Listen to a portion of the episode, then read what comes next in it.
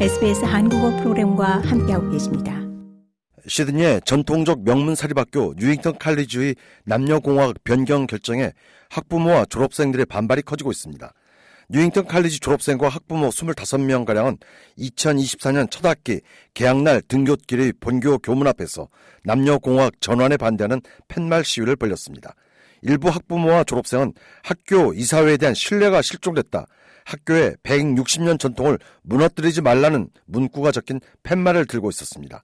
이날 시위는 지난해 11월 시드니 스탠모어에 소재한 뉴잉턴 칼리지 측이 향후 10년 안에 유치원부터 12학년까지 모든 학년에 걸쳐 기존의 남학생들과 더불어 여학생들의 입학 및 전학을 받아들일 계획이라고 발표한 데 따른 반발입니다.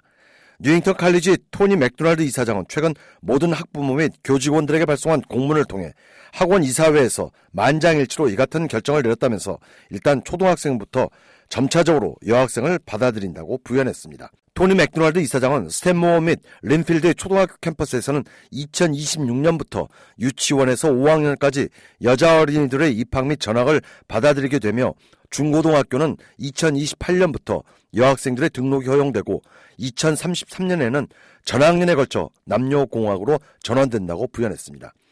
뉴잉턴 칼리지 측은 지난 2022년 2월 개최된 이사회에서 남녀공학 전환 방안이 처음 논의됐고 학교의 문화적, 사회 경제적 다양화 및 재학생들의 사회 적응 능력 증진 차원에서 이를 추진하기로 결정한 바 있습니다.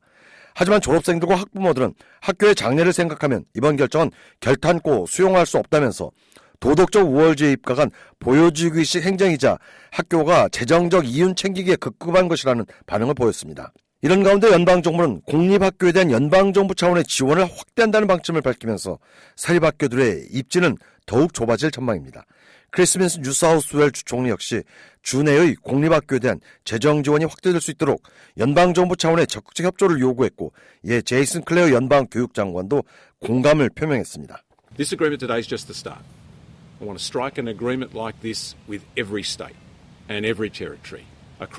제이슨 클레어 연방 교육장관은 서호주 교육당국과의 합의한 내용대로 타주나 territory 교육당국도 공립학교에 대한 지원이 확대될 수 있도록 조치를 취해달라고 당부했습니다.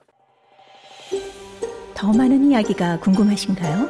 애플 포드캐스트, 구글 포드캐스트, 스포티파이 또는 여러분의 포드캐스트를 통해 만나보세요.